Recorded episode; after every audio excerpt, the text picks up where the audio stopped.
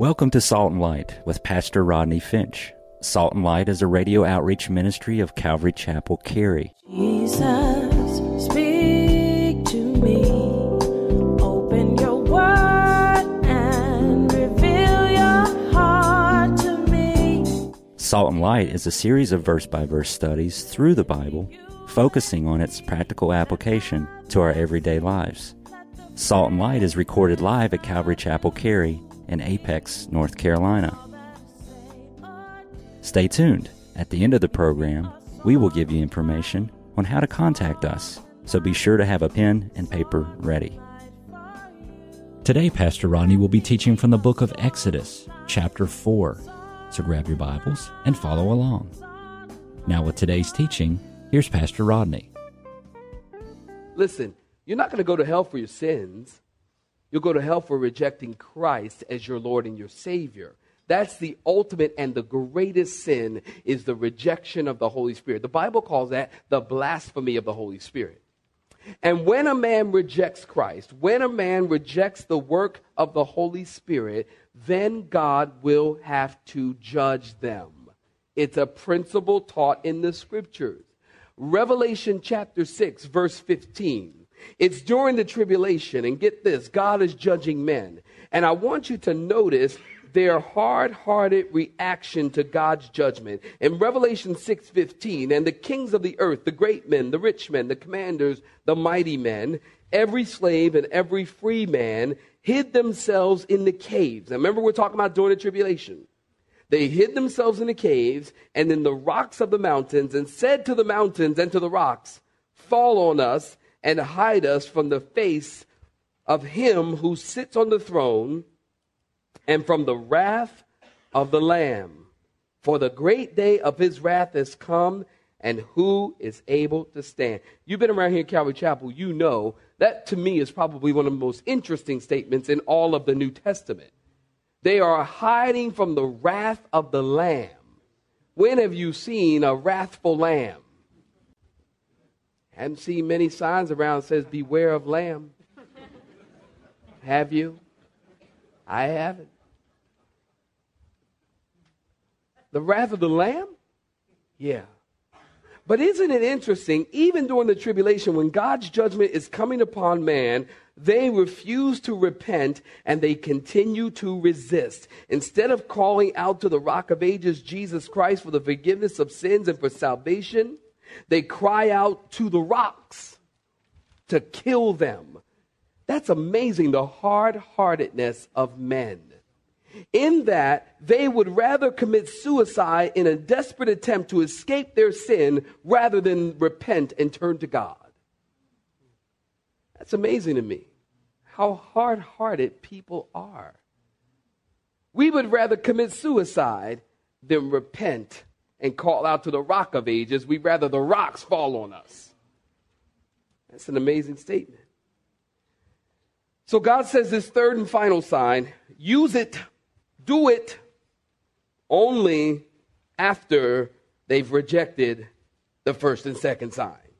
You still with me? Verse 10 Then Moses said to the Lord, Oh, my Lord, I am not eloquent Neither before nor since you have spoken to your servant, but I am slow of speech and I'm slow of tongue. And so the Lord said to him, Who has made man's mouth? I love this statement from the Lord. Who made man's mouth? Or who makes the mute, the deaf, the seeing, or the blind? Have not I, the Lord? Now therefore go, Moses, and I will be with your mouth and teach you what you shall say. Man, have you ever thought about that? God is not only with us, but He's with our mouths. Amen. But in verse 13, he said, Oh, my Lord, please send by the hand of whomever else you may send. And so the anger of the Lord was kindled against Moses, and he said, Is not Aaron the Levite your brother? I know that he can speak well. And look, he is also coming out to meet you. When he sees you, he'll be glad in his heart. Now you shall speak to him and put the words in his mouth, and I will be with your mouth and with his mouth, and I will teach you what you shall do. See, God's always trying to work with us. Isn't that true? So he shall be your spokesman to the people, and he himself shall be as a mouth for you, and you shall be to him as God. And you shall take this rod in your hand with which you shall do the signs. Now, notice in verse 10, Moses says, Oh, my Lord, I am not eloquent. You know, the thing is, if he's not eloquent, then how do you know to use the word eloquent?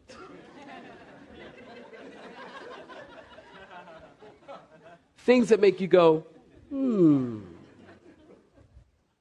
I mean, that's pretty eloquent to me that you would use the word eloquent. I mean, do you go around using the word eloquent? No, no one does. So Moses says, Lord, I'm not eloquent. Now we know from Acts chapter 7, if you're taking notes, you can look this up in your own time.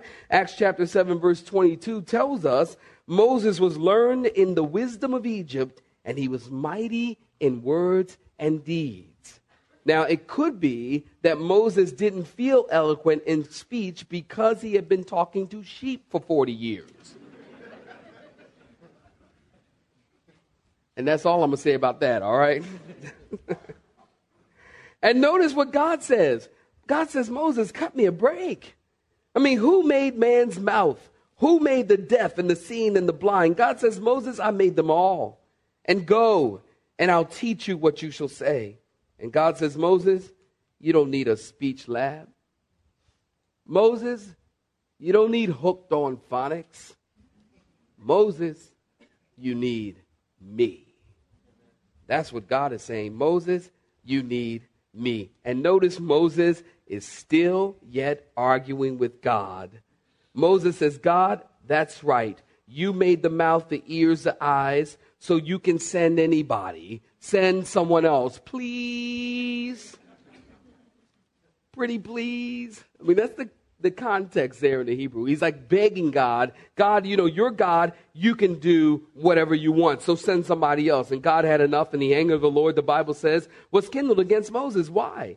Because God is doing everything he can to help Moses understand that he's the one doing the work and that he's going to be with him and that he should obey and trust him. And God says, listen, I'm getting enough, I'm tired of this. I'm tired of your arguing back and forth. I'm trying to work with you. I'm trying to let you grow and I'm trying to help you to trust me, and you are not getting there. And even in God's anger, God's still yet gracious, wanting to work with us. God says, Listen, who's your brother? Aaron. Okay, God says, take Aaron with you, and I will talk to you, and you can talk to him and let him talk. He'll be the spokesman to the people. Well, then notice in verse 18. So Moses went. He returned to Jethro, his father in law, and he said to him, Please let me go and return to my brethren who are in Egypt and see whether they are still alive. And Jethro said to Moses, Go in peace. Now the Lord said to Moses and Midian, Go return to Egypt, for all the men who sought your life are dead. You see, I think that it's very possible that uh, Moses is struggling with that as well, with his enemies. Hey, everybody that was against you, all the men who sought to kill you are dead. Moses, no reason to disobey me. Notice God goes on. Then Moses took his wife and his sons and set them on a donkey, and he returned to the land of Egypt. And Moses took, what, saints? The rod of God in his hand. And the Lord said to Moses, When you go back to Egypt, See that you do all these wonders before Pharaoh, which I have put in your hand, but I will harden his heart so that he will not let the people go. We'll talk about that in a minute. And then you shall say to Pharaoh, Thus says the Lord, Israel is my son, my firstborn. So I say to you, Let my son go, that he may serve me. But if you, Pharaoh, refuse to let him go, indeed, I will kill your son, your firstborn. Now, stop right there notice in verse 18, Moses went, the Bible says, but it wasn't the same. Yeah, it was the same sky, the same desert, the same smelly sheep for 40, 40 years, but this day was different. He had just had an interview and an argument with God. And he goes to Jethro, his father in law, and he says, Please let me go back to Egypt to see. Look at verse 18. I kind of paused on that word. Look at verse 18. He says, To see whether they are alive, talking about his brethren. Now, what is up with that? God just told him, Their cry has come up to me. That means they are alive. But notice Moses goes to Jethro and his father in law and says, Let me go that I might see whether my brethren are alive. I just wonder if Moses, maybe, possibly, here's a white space, maybe, possibly, he was afraid to go to Jethro and say, Hey, guess what happened to me today? You know, I was walking with the sheep, and the next thing you know, I'm talking to a bush. I think maybe he just didn't know what to say. I mean, how do you explain a day like that? When you had a long conversation with the bush and an argument with the bush. They put you in Dorothea Dix for this kind of behavior. So I think maybe Moses didn't know what to say. So Moses takes his wife and his kids or his sons and he headed to Egypt. And notice Moses took the rod of God in his hand. And while traveling, God said, Moses, be careful to do the signs before Pharaoh. And then tell him, let my son Israel nationally go. And if he doesn't let my son go, I will kill his son. You see that? And that's not a good thing to say to Pharaoh. God's going to kill you. Now, over and over again, I'm going to touch on this now because we can touch on it many, many times in the book of Exodus. Over and over in the book of Exodus, give me your attention, we read that Pharaoh hardened his heart, and then we'll read, we'll talk more about it in the coming weeks. And then we'll read that God hardened Pharaoh's heart. Pharaoh hardened his heart, and then it reads God, chapter 8, verse 15, for example, says, God hardened Pharaoh's heart. Listen, when Pharaoh hardened his heart, when it says that Pharaoh hardened his heart, it literally means he made it dull. D U L L. Dull. It's the same word that's used of people who have ears but they don't hear. He made it dull. When it says that God hardened Pharaoh's heart, that means stiffened. And that has the idea that God is confirming Pharaoh in the place of his choice. God's, God is gracious, God is loving, God is second, third, fourth chance, and all of that. Yes. But if you choose to reject God, you can get to the place, like Pharaoh, where God will stiffen your heart. In other words, He's just allowing you to settle in, to firm up, to cement in the decision that you have already made. God will do that too. So it's your choice. Now, I want you to notice something here because I want to I want to get to this tonight. Notice I want you to notice these next couple of two, three verses are strange, difficult to interpret. We will do our best. Look at verse 24. If you're there, say amen. And it came to pass on the way at the encampment that the Lord met him and sought to kill Moses. Then Zipporah, his lovely wife, took a sharp stone and cut off the foreskin of her son and cast it at Moses' feet and said, Surely you are a husband of blood to me. And so he let him go. Then she said, So he who? He, God, let him go. Then she said, You are a husband of blood because of the circumcision. Again, give me your attention. Strange verses here. God says, Moses, go to Pharaoh, tell him, if he won't let my son go, then I won't let his son live. I won't let his son go. I won't let his son escape death.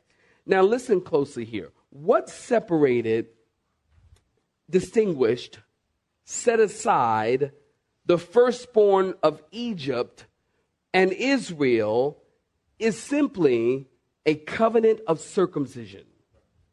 The difference between Egypt and Israel is a covenant of circumcision. Genesis chapter 17, verse 14 reads this And the uncircumcised male child who is not circumcised in the flesh of his foreskin, that person shall be cut off from his people. He has broken my covenant. It seems that Moses' firstborn was circumcised. Remember Gershom? G E R S H O M. Gershom, Moses' firstborn. It seems that he was circumcised, and it seems that Zipporah, she obviously, they obviously had another child. They had a son, and he wasn't circumcised. And Zipporah, you got to remember, Moses' wife, she was a Midianite woman. She was not into all this Israel stuff. She was not into the covenant of circumcision. She didn't care anything about that. So here Moses now understands that this covenant of circumcision is important to God. It is so important to God that God says if you break this covenant of circumcision, then God is going to judge you for it. And she's not into it. Moses understands it. Probably the white space, perhaps they had arguments about it. Perhaps they had much, much discussion about it. This second son at this point in the text could have been a grown man. Can we say Ouch.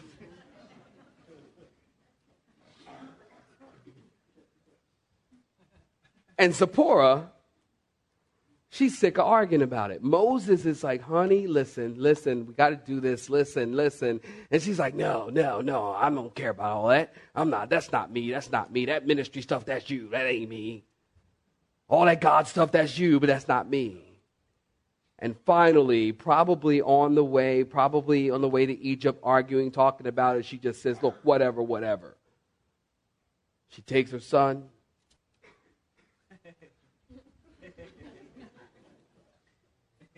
She circumcised him.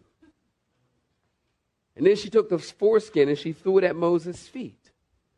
And she said, You've become a bloody man to me. You're a husband of blood to me. Now, here's the problem. Think about this. Here he's going to Egypt to rescue Israel. But it was important for him as a leader, watch this, it was important for him as a leader to be obedient. Moses was not leading his home. And because he was a leader, if you're a leader, then you're going to lead by example. This is what God is teaching him here already in the early days of ministry. If you're going to be in ministry, you're going to lead by example. If you're going to be in ministry, then you're going to lead your family in the ways of God. And if you're not going to lead your family in the ways of God, then Moses, you're not going to be in ministry. I'm going to kill you. God says. I don't know about you, but I opt to leave my family. I'm, I'm not ready to leave here yet. You see, God is serious about this whole leadership thing and this ministry thing. I mean, here Moses is going to lead a whole nation, but he can't lead his home. Now, doesn't that follow right through to Second Timothy that says that if a man is going to rule the house of God, then he must know how to rule his own home. Where you see a man who does not know how to rule in his own home, listen, it would be appropriate for you to look a little bit deeper. Because if you can't lead your own home and you're trying to pastor the church, that's a problem. You might want to look a little bit deeper. And don't misunderstand me here. I have to say this. Sometimes pastors have children who do not follow the ways of the Lord, even though that man has led them in the ways of the Lord. And they choose to be rebellious and disobedient and all of that. And they get the title PK kids. Y'all heard of them. That's a negative term. You know, PK kids. So if a man has done what is required of him of the Lord, and he's in ministry, and his children disobey that, that's one thing. But in a home where a leader, a pastor, has not raised his children in the fear and the admonition of the Lord, he has not led his wife, his children, his own home, he is not qualified to be at the head in ministry or in any point of leadership. Head of leadership. You understand? And this is where God is with, with, with Moses. Moses, if you can't lead your wife, Moses, you should have circumcised that boy on the eighth day. Period. Well, she disagreed. Well, that's one, she's going to take that up with God. You see, this is God's problem. Now, Zipporah, and get this, at this point, it's very interesting because Zipporah and the kids, at this point, when she circumcised them, they went back home. She went back home to her father. And the reason we know that because it's in Exodus chapter 18. You look this up in your own time, but it's after, watch this, it's after the deliverance in the wilderness that, that Jethro comes to meet Moses with Zipporah and the two boys because he had heard about all that God has done. So we know at this point, Zipporah went back home. They separated. And Moses went on to serve the Lord and to do what God has called him to do, even though his wife left him at that point.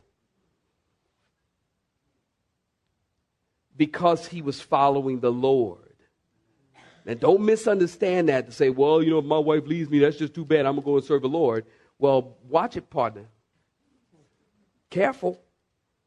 Have you done all that's required of you, and are you following the Lord and obeying Him? In that case, yes, you keep serving the Lord. The Lord will touch your heart and bring it back together. That's a whole marriage thing. I'm out of time. You see? Now, and there's so many types here that, that we don't talk I don't have time to talk too much about it, but we'll talk about typology because, goodness gracious, there's so much typology here for you, typology people. There's a lot of typology here that we just cannot talk about tonight. I want to finish up with verse 27 through 31. You're still breathing? Say amen. And the Lord said to Aaron, Go into the wilderness to meet Moses. And so he went and he met him on the mountain of God and kissed him. Moses and Aaron coming back together. So Moses told Aaron all the words of the Lord who had sent him and all the signs which he had commanded him. And then Moses and Aaron went and they gathered together all the elders of the children of Israel. And Aaron spoke all the words which the Lord had spoken to Moses. And then he did the signs in the sight of the people. Moses probably like, hey y'all, watch this. Verse 31. So the people believed and when they heard that the Lord had visited the children of Israel and that he had looked on their affliction, then they bowed their heads and they worshiped. Now, before you close your Bible, this is the first time that Moses and Aaron have seen each other in 40 years. Moses is 80 years old, Aaron is 88 years old. I mean, they're old. They're. Moses probably, you? Is that you, boy? I ain't seen you in a long time. Is that you? Come here, give me a hug. I ain't seen my brother in a long time. Get my bifocals. I'm older. And truth is, the Bible says, it's a joke. The truth is, get this, at 120 years, we read the book of Exodus, at the end of Moses' life, at 120 years old, the Bible says that he had good sight. And he actually was in good shape. He was in good health. And so the chapter closes with Moses and Aaron talking about the glory of the Lord. And they're getting things together in the leadership of Israel. Word is spread quickly, the people believed, and when they heard of God's compassion, the Bible says they bowed their heads. Did you see that in verse 31? They bowed their heads and they worshiped. And that is beautiful. You have been listening to Salt and Light, a radio outreach ministry of Pastor Rodney Finch and Calvary Chapel Cary. located in Apex, North Carolina. Join Pastor Rodney Monday through Friday at this same time. For information regarding service times, you can contact us at 1 800 293 0923. That's 1 800 293 0923. You may listen to today's broadcast in its entirety by visiting the media library on our website at cccary.org.